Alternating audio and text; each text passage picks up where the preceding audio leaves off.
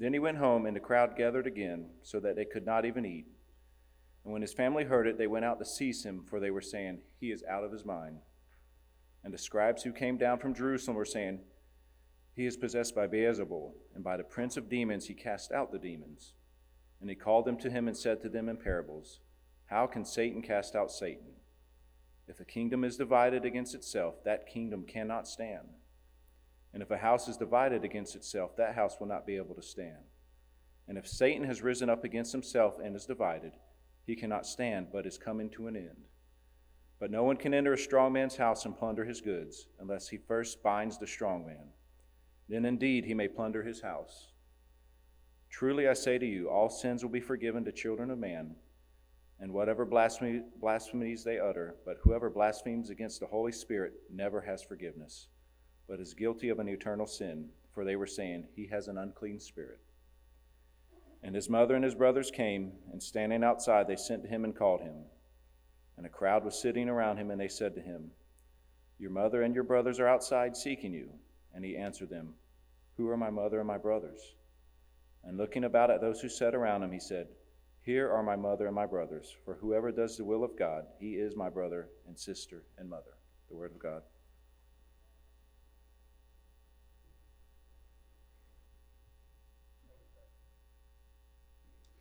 Almighty God, we come to you and we lift up your holy name. Father, you are a good God, and you are moving and working in the midst of our hectic lives, our schedules, our to do lists, our fears, our worries, our dreams, and our shattered hopes. Father, and as we come to you, we confess that we often don't understand what you're doing. And we look around us and we see the barren trees of the winter. We see the broken pieces, and it causes our hearts to be heavy and our minds ache and do not understand. But Father, we bring you the broken pieces of our lives that you may put them back together in the mosaic that you are making, which is beautiful. And it will uh, in due time, we will step back and see the broken, random pieces, and we will see how they have fit together most beautifully and most gloriously for your praise and our satisfaction in you. Father, we come to you. We confess that we need you. We need you to forgive us of the pettiness. We need to forgive you, forgive us of the forgetfulness. We need to be forgiven of our doubts. We need to be forgiven of the things that we have left undone and the things that we have done. Father, I thank you that you're a God who is sovereign and you know what you're doing and you're leading and guiding and moving in our lives. Father, give us eyes to see this morning in the text new uh, emphasis and a new level that we have not seen before by the power of your Spirit working and moving, that we may be satisfied in you alone, and that the world may see our good works and glorify our Father who is in heaven. Give us eyes to see and ears to hear and hearts that love. For your glory, we pray. And all God's people said, Amen. and may be seated. If you're not already there, turn to Mark chapter 3. It's uh, in your Pew Bibles on page 838. If you're not familiar um, necessarily, if you don't have a Pew Bible and you're not real sure where that is, uh, you can go in the front part of your book. Uh, there's a uh, table of contents. It's the Matthew, Mark, second book of the New Testament, and I'll have the page number right next to it so you can flip there uh, and follow along.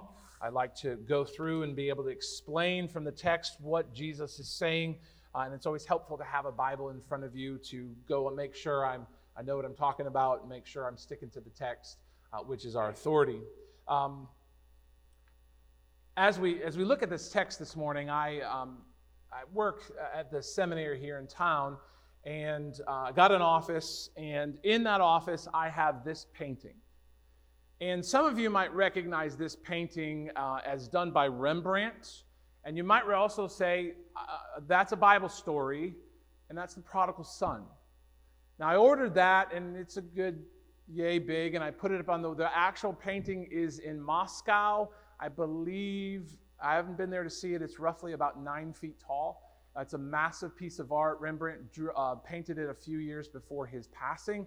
It's his, really his best known and greatest work of all his biblical uh, paintings. And if you see it at first, you can see right away that's the father in the red um, drape. You see this, the prodigal son returning. Uh, he has no hair. Uh, he has a, a, a broken shoe. Uh, you can probably say the older son is to the right, or yes, to the right. Uh, in red, you have servants in the background. Uh, there is somebody that's leaning against the, the, the pole that may be the mother. Uh, we don't know for sure. But I've had it in my office for several years, and I go by it, and every once in a while, when I'm stuck, when I uh, need uh, inspiration, I'll look at the picture, and the longer I look at it, I begin to notice things in the text that I've never seen before. And then this is a, I bought it, I saw it at somebody else's office. I, I, it was actually Matt Russell, the pastor we're praying for. It was in his office. I was like, man, I'd like one of those for my office. And I, I hung it there. And then everybody comes by and says, Did you know that in this painting, this, this and this and this? And they start pointing out to things to me that I've never seen before. If you look at the Father's hands, um, what the left hand is very strong and very rugged, but his right hand is very soft, and it's probably not the best picture to be looking at it, but that's a better one back there. You can see a little bit, it's a little brighter. But you have a rugged, strong hand and you have a gentle hand. And, it, and Rembrandt painted that because of the power of God, but also his compassion and his tem- tenderness. Uh, Rembrandt was also the painter of light, so the only two people that are in the light are the father and the prodigal son, and you have the older son to the light who is just in the shadows coming into the light. And then you have the servants in the background, and the servant in the middle that you can see is almost looking at you, saying, What do you think about this? Look at the son that has returned back to the grace and to the mercy of the Father. Now, I bring this up to be able to say is that the longer we look at a piece of art, at longer we listen to music, a fine symphony orchestra, when we read a great novel, a great writing, we learn things. How many of you have read a book one time through and just it was uh, amazing and captivating, and then you've gone back through and say, I never noticed that before? I never saw those nuances, those juxtapositions that the, the author is doing, and you learn something new and something fresh about that. I believe and I pray that the book of Mark will be that way for us as we go through. It's very easy as we go through a book like this.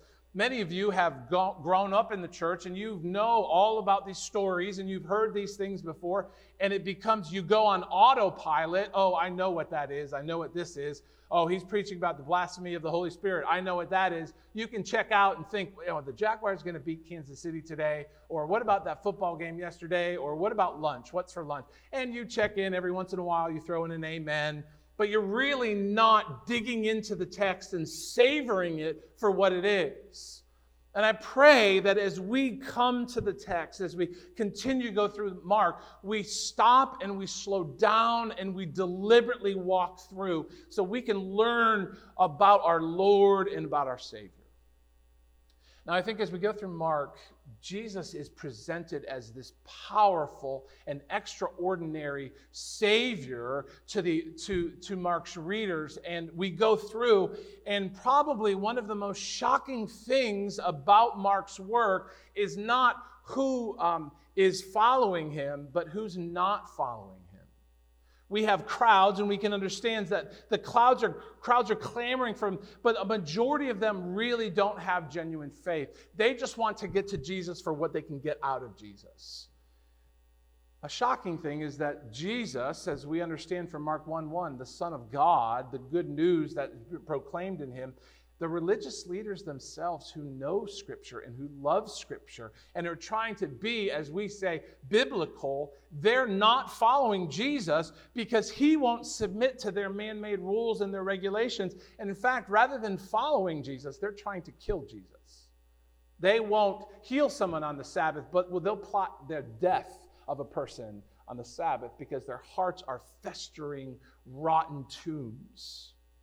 But the people you wouldn't expect to be following Jesus are the sinners and the tax collectors, the people that are normally ostracized by society, but they are brought into fellowship with Jesus. And they're not brought into fellowship Jesus with a, um, just a, um, a rubber stamp of their lifestyles, but he brings them into fellowship with them and loves them enough to call them to repent of their sin and to believe the promises of God and follow Jesus, something that the religious leaders won't do because they don't think they have a problem. And so, as we go through, we see Jesus in, unexpected ways. And this repetition that keeps happening is we have never seen anything like this before, and we have never experienced anyone like Jesus. Last week, we see this that Mark is going through and he's revealing the spectacular power and awe inspiring authority of Jesus, but he's also teaching us what it means to be a genuine disciple of Jesus. Last week, you, uh, we learned that you can't follow Jesus on your own terms, you have to follow Jesus on his terms. And this morning, I want you to see is this that genuine disciples of Jesus obey the will of God, not stand in opposition to it. Genuine disciples of Jesus obey the will of God, not stand in opposition to it. Now, it's going to be, it's a hard text this week, a combination of Labor Day, hurricane, and craziness. Um, and it's a tough text. And I told Gil this morning, it's not my three points and uh, application. It's a little wonky, but here, uh, I'll get to my points. You'd be like, man, this guy's been going for 30 minutes and he hasn't even got to his points yet.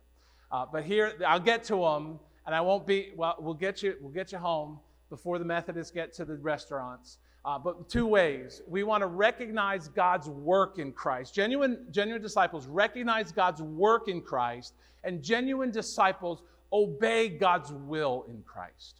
Genuine disciples recognize God's work in Christ and obey God's will in Christ. The longer we gaze at the Gospel of Mark, the more details we begin to see. The things that we tend to gloss over, they become more periph- they become more significant. And the things that seem fairly static and okay, I got that, they prove to be deep and dynamic. And one literary technique that I have been waiting to tell you guys about, I've been excited about this, um, is, is this. We have come upon it this morning and it is known as the Markan sandwich.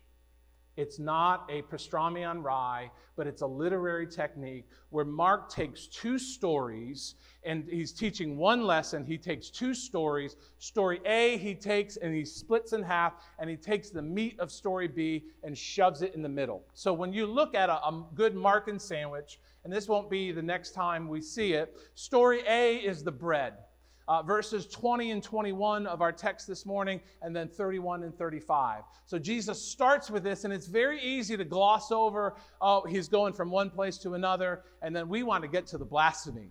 Give us the blasphemy. That's where we're going. But we want to see, we want to listen to what Mark is presenting, this beautiful mosaic that he's giving us. Uh, so the story A, story B, story A, uh, it will not be on the quiz at the end of service. But Mark uses this to teach us what a genuine follower of Jesus is about, and that we would properly um, recognize the work of God of redemption, what God is doing in here. But to before we uh, understand what Jesus is doing, we have to see two gross misjudgments. And so this is what we're going to look at first. Before we get to the application points, we're going to look at two gross misjudgments of God's work. And this is where our Markan sandwich comes in because Jesus is going to tell us, uh, and Mark is going to present us Jesus' teaching about family and then also how he interacts with the scribe. He puts them together to be able to say and show us what a genuine disciple and follower of Jesus is going to do.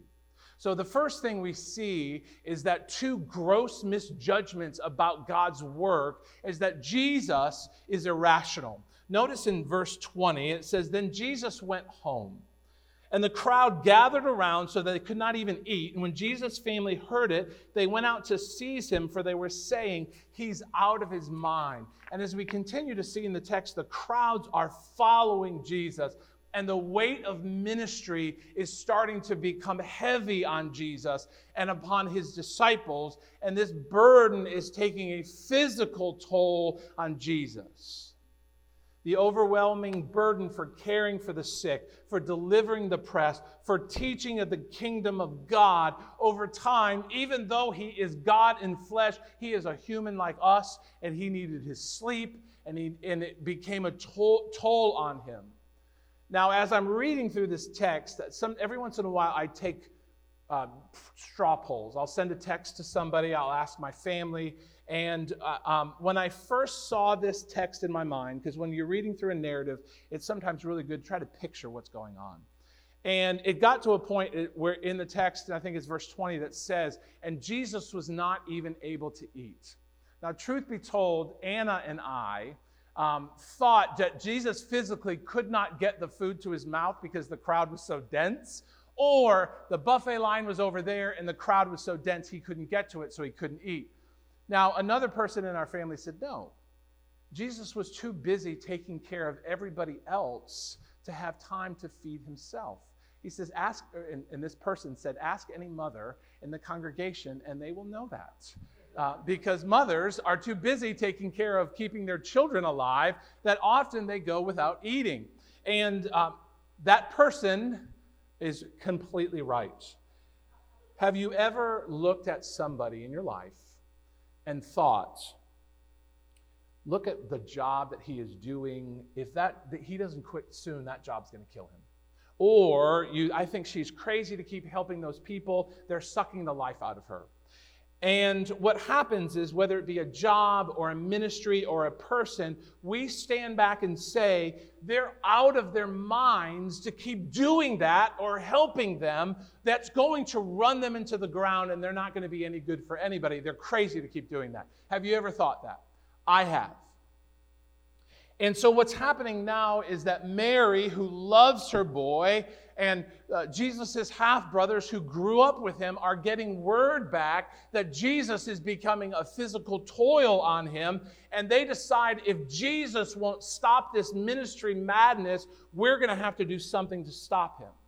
See, the family's problem was not their concern for him because they genuinely loved him. The problem is when they looked at Jesus and his ministry, rather than seeing him through the eyes of faith, they saw him through their own carnal flesh. And they said, He's lost his mind. Look what he's doing. They're, these crowds are sucking the life out of him.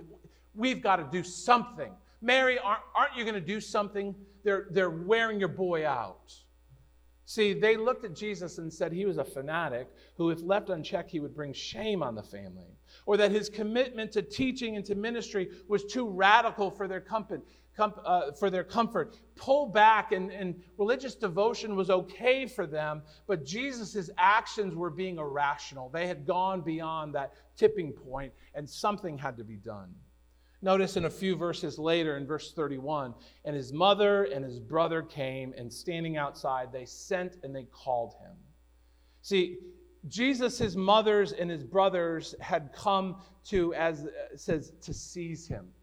Literally, it's a Greek word that used when, um, when uh, armies will seize someone. And later, this Greek word will be used of when the Romans seized Jesus and brought him into custody Uh, Mary and the boys had come to be able to stop Jesus from doing what he's doing because at this point they don't see Jesus with the eyes of faith and they see Jesus is too radical and his devotion to his ministry is too fanatical and it's not uh, they didn't see him as the fulfillment of the long awaited Messiah, the Savior Redeemer who would come. They just saw him as somebody who had gone too far and was being uh, um, irrational. The second gross misjudgment that uh, came across to Jesus Chris, could you bring that up for me? If you click on, I don't know why it's not coming up. But the second gross misjudgment that you have is in verse 22, where the, the scribes look at Jesus and say, Jesus is not just irrational, but Jesus is uh, demonic. Notice verse 22. The scribes who came down from Jerusalem were saying, He is possessed by Beelzebul, and by the prince of demons, he out, casts out demons. Up to this point, the scribes have watched Jesus. They've watched him cast out demons. They've watched him heal the sick. They've watched him cleanse leopards. They have been in his presence when he says to the paralytic, Rise, take up your bed, and walk. And then they have been there and they watched Jesus heal the crippled man. At this point, they can't say he's not doing miracles and he doesn't have power, what they can do at this point, they can only say that power is not from God. It's not the work of God. That power is the work of Satan. And rather than saying Jesus is the Son of God, they said Jesus is the Son of the devil. Jesus is the Son of the devil. Kent Hughes says this they could not deny the power of Jesus. They would not accept it as being from God. And therefore, Christ had to be of Satan. This made Jesus supremely evil, an arch fiend, a horrible, corrupt tool of Satan, and they had to stop him because they wanted to be biblical. But they, not as genuine disciples of the Lord, were trying to put a stop to what God was doing in Christ. See, Ocean Park, often we, um, as Southern evangelicals living on the Bible Belt, we'll know, oh, Jesus did lots of miracles and Jesus was powerful, and we believe what the Bible says is true, what Jesus does. That does not equal faith.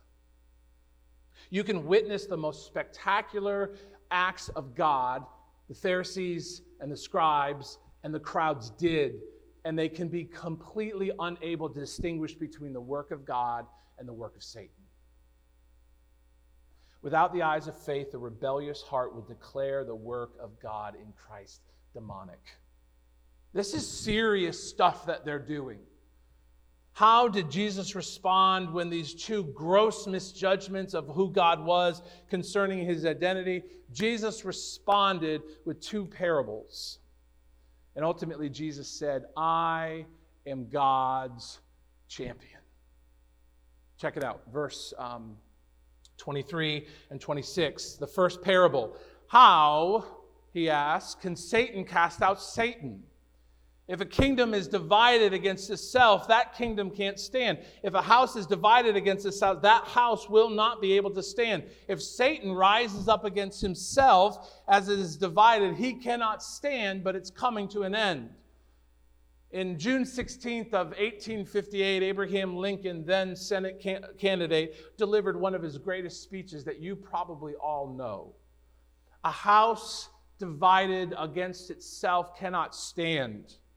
I believe this government, Lincoln said, cannot endure permanently half slave and half free. I do not expect the union to be dissolved. I do not expect that house to fall, but I do expect it will cease to be divided. It will become all one or all of the other. Lincoln's words were prophetic because in less than three years later, the shots at Fort Sumter in South Carolina brought in the probably the bloodiest, deadliest time as an Americans, as nearly 600,000 people died from direct combat and also from the diseases that festered from the, from the wounded. But Lincoln's words are memorable, are memorable not simply because what he said is because they are rooted in the truth of God that no kingdom or house could remain if it is torn by a civil war. You see, Jesus is saying that if Satan, uh, if Jesus is, Jesus is diametrically opposed to Satan, how could Jesus himself be empowered by Satan? What, if what the scribes was saying was true, and Jesus is saying this is ridiculous, Satan is undermining his own kingdom and is accelerating his ultimate de- demise. In the world, Jesus is saying that the forces of Satan are strong and they possess a single minded fervor and devotion to destroying the kingdom of God. Satan is by no way divided in his loyalty, and no way possible is it empowering the destruction of his own kingdom. You see, Jesus shows that the judgment of the scribes and the pronouncement therein is utterly ridiculous. But again, he continues that this parable number two in verse 27 but no one can enter a strong man's house and plunder his good unless he first binds the strong man. Then indeed he may plunder his house. Steve, you can just close that and let it go, let it go black. Satan in this parable is the strong man and his house is the kingdom of darkness and is uh, that Jesus as the champion has come in and plundered. The world is under the iron grip of Satan. And there's something that has to be done. And the promises of God from Genesis chapter 3 when Adam and Eve received the curse of God, but said there would be one that would come from the woman that would crush the head of Satan. That promise is being fulfilled in Christ. Jesus is the promised Savior who would come and crush the head of Satan. Crush the head of Satan, who is enslaving the inhabitants of this world by sin and demon possession and disease and death and every form of unspeakable evil that weighs heavy on our hearts and our lips. Don't even want to utter the wretchedness of the do- domain of darkness. Luther in his great hymn, we sang it a few weeks ago on Sunday night, A Mighty Fortress is Our God, describes the heinous power of Satan, the strong man who holds the world in his uh, clenches. For still our ancient foe doth seek to uh, work us woe. His craft and power are great, and armed with cruel hate, on earth is not his equal. See, Jesus is saying that the will of the strong man here on earth is corrupt. His grip is relentless. His every intent is evil. No one on earth is able to overpower him. We as people need a champion to, deli- to enter the strong man's house and bind him. Luther continues Did we in our own strength confide our striving would be losing. We're not the right man on our side, the man's on, of God's own choosing. Just ask who that may be. Christ Jesus, it is He, the Lord of hosts, His name, from age to age the same, and He must win the battle. Is it no reason that song has been heartily sung for the last 500 years? Because Christ is our champion who has come to deliver us from the bondage of the strong man. Jesus is the champion who has been sent by God to bind and plunder the kingdom of darkness. Jesus has come to look Satan in the eye and defeat him head on. Jesus is the promised Redeemer that was foreseen by Isaiah. Steve read it was this morning, Isaiah 49, verses 24 through 26. Can the prey be taken from the mighty? Or the captives of the tyrant rescued? In other words, can the people of God be rescued from the clutches of the domain of darkness and the captivity of the strong man? And Jesus, through Isaiah, says yes. Even the captives of the mighty one shall be taken, and the birds of, prey of time shall be rescued. For I will contend with those who contend with you. I will save your children. I will make your oppressors eat their flesh. This is talking about the, the battle. And they shall be drunk with their own blood as with wine. Then all flesh shall know that I am the Lord your Savior, your Redeemer, the mighty one of Jacob. Brothers and sisters, Jesus is the mighty one of Jacob who has come to bind the straw man and bring us deliverance from his captivity. He is the one that John the Baptist said, who is greater than I, that it was the come, that was to come. Jesus is the victorious one who bound Satan in the wilderness for 40 days. Jesus is the powerful one whose very words rebuke the demons and sends them shrieking into the abyss. What is happening is not the results of a civil war within Satan's ranks, but the work of God orchestrating a direct onslaught into the heart of the enemy, led by our conquering captain, Jesus Christ, who will not be defeated. Amen? Come, all right, there we go. The kingdom of the dark, darkness trembles for fear of Jesus Christ, the mighty one who is sent by God to bind that straw man. And he has begun to plunder his house, to liberate his captives, and to set them free.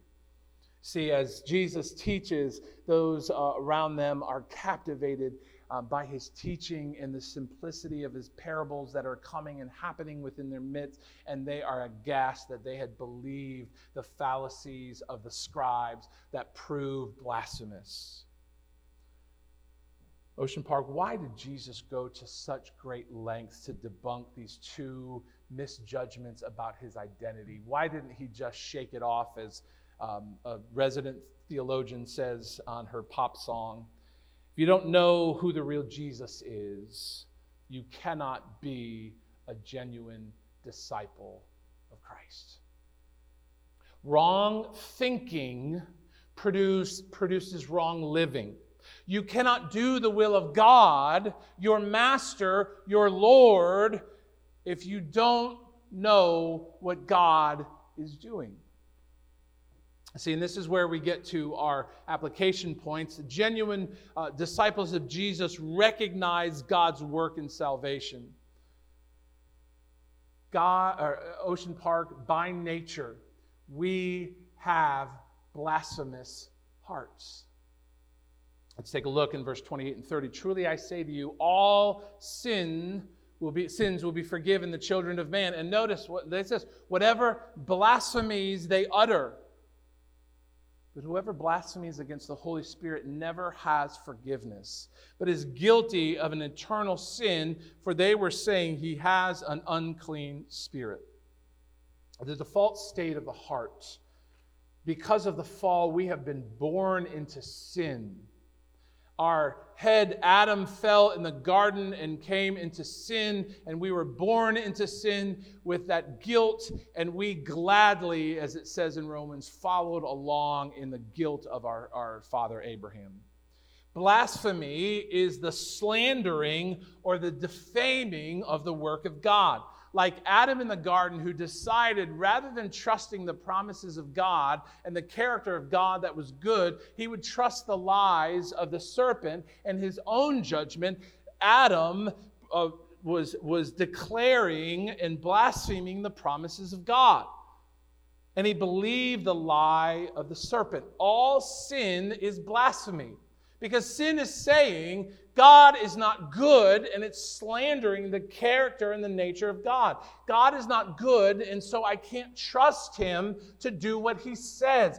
I am not blessed for standing out of the way of sinners or not st- in the seat of, uh, of scoffers, nor in the way of sinners. I'm not blessed. I have to do those things because I can't trust God. I have to follow that and make my own way and, and, and, and work and scheme.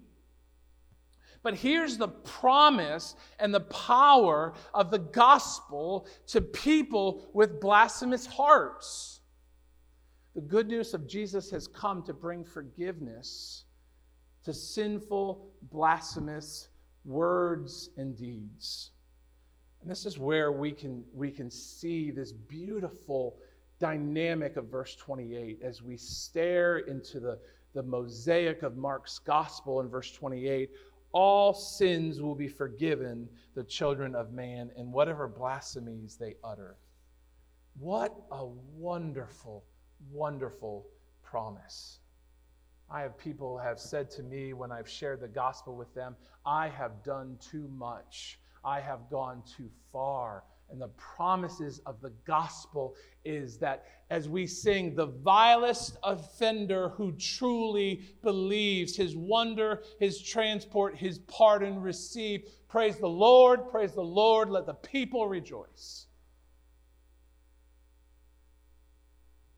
Sexual immorality, impurity, sensuality, idolatry, sorcery, enmity, strife, jealousy, fits of anger, rivalries, dissensions, divisions, envy, drunkenness, perversions, and the things like these, the deeds of the flesh that hold us captive because our heart is rotten, because our society is corrupt, and because we're held in the stronghold of Satan.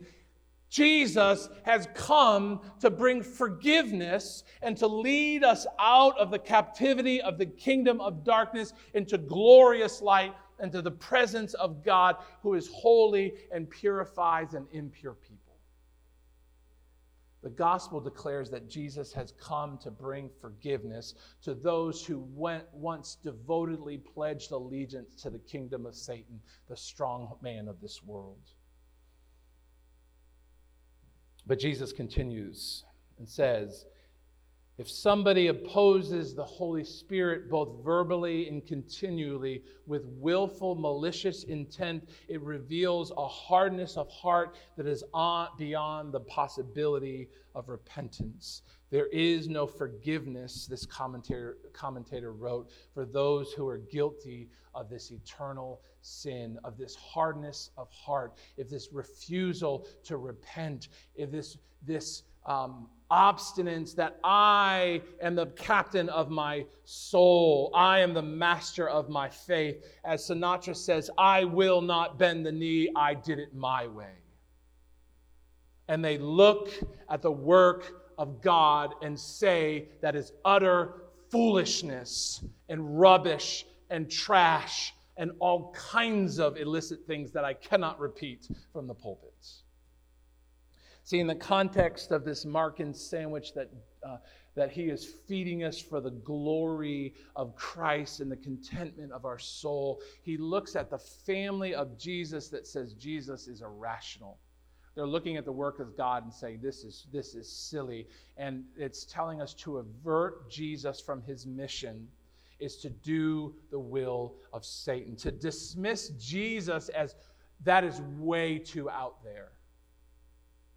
I'm comfortable with a quiet, private religion uh, that stays to the side and doesn't, uh, doesn't manifest itself in the, pri- in the public sector. I'm comfortable with that. But when it starts to change my hearts and thoughts and makes me love my enemy and pray for those who persecute me, that's a little too far. That's a little crazy. The foolishness, of the gospel is foolishness to those who are perishing and to the scribes. This is particularly to the religious people, and that we have to guard against this is to say that the work of God is demonic. To teach that Jesus was from Satan is to defame the work of God. To stand opposed to the work of Jesus is uh, to stand opposed to God Himself. It doesn't matter if you're the scribes, it doesn't matter if you're Jesus' disciples, as we saw last week, and then we'll see in Mark 8 with Jesus rebuking Satan, saying, or uh, Peter saying, Get thee behind me, Satan. And it didn't matter if it was his mother himself.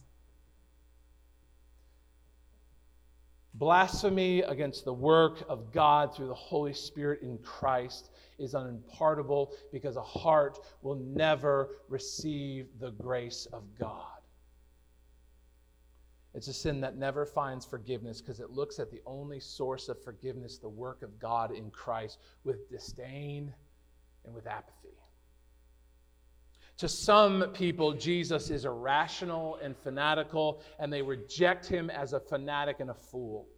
To other, Jesus is a heretic and he's profane and he won't follow their rules, so clearly he's from Satan, and they reject him as demonic and deceived. If you harden your heart and remain steadfast in your opposition to Jesus, whether you think he is irrational, whether you think he is demonic, you will die in your sin as a citizen of the kingdom of darkness, as an enemy of God. May this never Mark is revealing us as we go through page by page of the book of Mark, the long awaited conqueror of Satan, that light that those who have been stumbling in great darkness have finally see the light, that promised one, the descendant of Eve, the, the branch of Des- Jesse, the offspring of Abraham, the promises that in the Old Testament are rich and true, that the Savior is coming. Jesus is that Savior. And to harden your heart against Him and say that He is irrational or demonic or deceived is to commit blasphemy of the Holy Spirit that will never be forgiven because it'll never come to the waters of the mercy and grace of God. See, Timothy, uh, Paul himself, who wrote much of the Old Testament, wrote in 1 Timothy 1 12 and 14, I thank him who has given me strength, Jesus Christ our Lord, though formerly I was a blasphemer I was a persecutor. I was an insolent opponent, but I received mercy because I acted ignorantly in unbelief, and the grace of our God overflowed with the faith and love that is in Jesus Christ. Do not allow your misjudgments of God concerning Jesus to harden your heart and make Christ offensive to you. Misjudging the nature of Christ is dangerous state to remain in. You need to recognize the power of God working in salvation through Christ to redeem you from the kingdom of Satan and to deliver you from the stronghold and the strong of the strong man. And as Jesus says in Mark 1:15, repent of your sin. Repenting is, is to see your sin and not just simply feel sorry for your sin, but see the greatness of Jesus that repenting makes you change allegiances. I'm no longer alle- pledge allegiance to the kingdom of this world and to treasuring my habitual sin, but I renounce that and I turn away from that. But I don't just say no to my sin, I say yes to the promises of Christ. Jesus is the fulfillment. I no longer live for this, I live for Jesus. I take off the sin and filth of my former allegiance and my former citizenship, and I put on Christ every day. There's a time, an hour we first believe in Christ and repent of our sin and follow Jesus. The first time. And every day we repent and believe. We repent and believe because Jesus is glorious. He's wonderful. He's beautiful. He's, uh, is, is a, he's a, a, a pearl of great price. He is a treasure in a field that we have sold everything we have that we might possess him. Jesus tells us to repent of our blasphemous hearts and believe the promises of Jesus that He has come, He has delivered us from our sin, He has forgiven us, and He is cleansing us and making us like Jesus. Amen?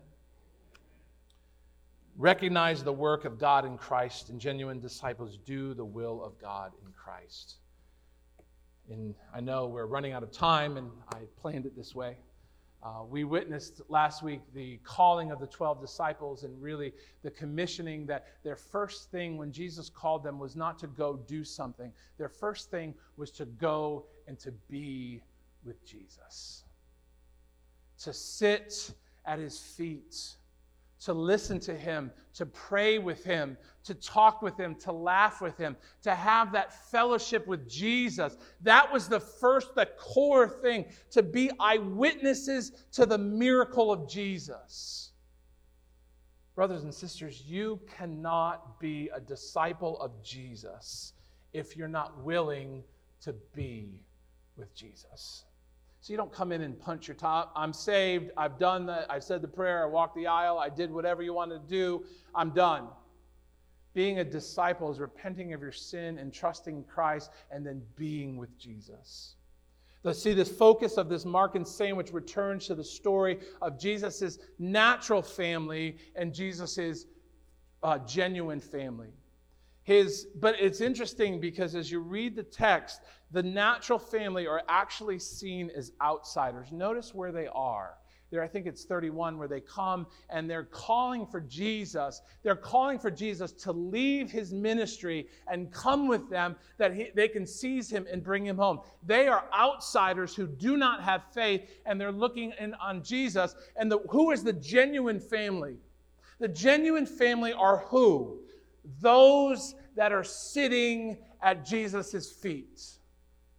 And Jesus looks at them and said, These are my brothers and my sisters. This is my family. The misjudgments of Jesus' mother and his brothers, and we will see Jesus' mother uh, is very faithful. To the very end, she's one of the few people with this core of faithful women who, even when all the disciples ran like sheep without a shepherd, it was Jesus' mother and these faithful band of women who stayed faithful to Jesus in the end.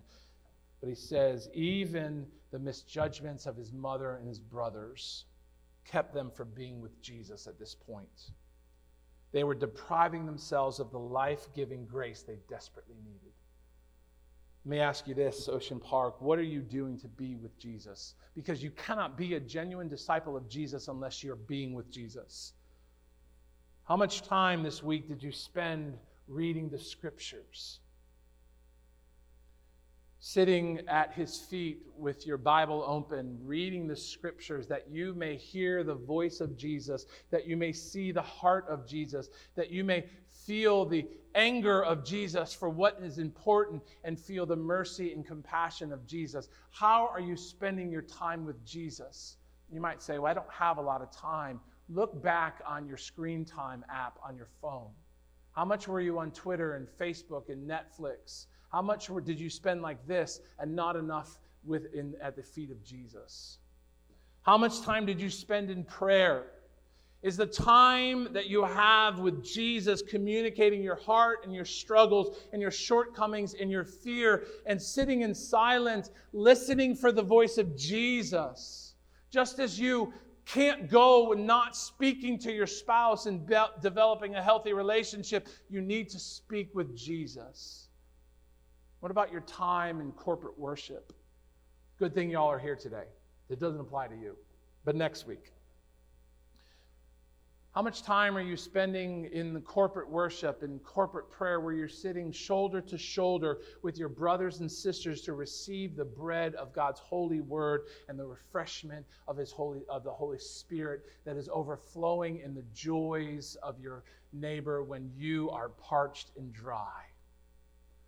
Don't get so distracted by the tyranny of the urgent that you neglect the life giving, joy infusing, hope stirring time at Jesus' feet. And then in verse 35, whoever does the will of God whoever recognizes what God is doing in Christ and says, because of who Jesus is, therefore I will align my life in heart and mind and body, in thought, word, and deed to Jesus, I will be fanatic. I will be foolish to the world because Christ is of infinite value, because he has rescued me from the domain of Satan. The heart that loves Jesus as the mighty one of God loves to live for him and honor him as we end our text this morning, there are two groups of people. There are those who are on the inside, sitting at the feet of Jesus, listening for all that he has to tell them. And there are those on the outside who stand hard and fast in their false assumptions and they look to stop Jesus. Where do you stand? Are you on the outside, clinging to your misconceptions, or are you on the inside? Sitting at the feet of Jesus. Because genuine disciples of Jesus obey the will of God, not stand in opposition to it.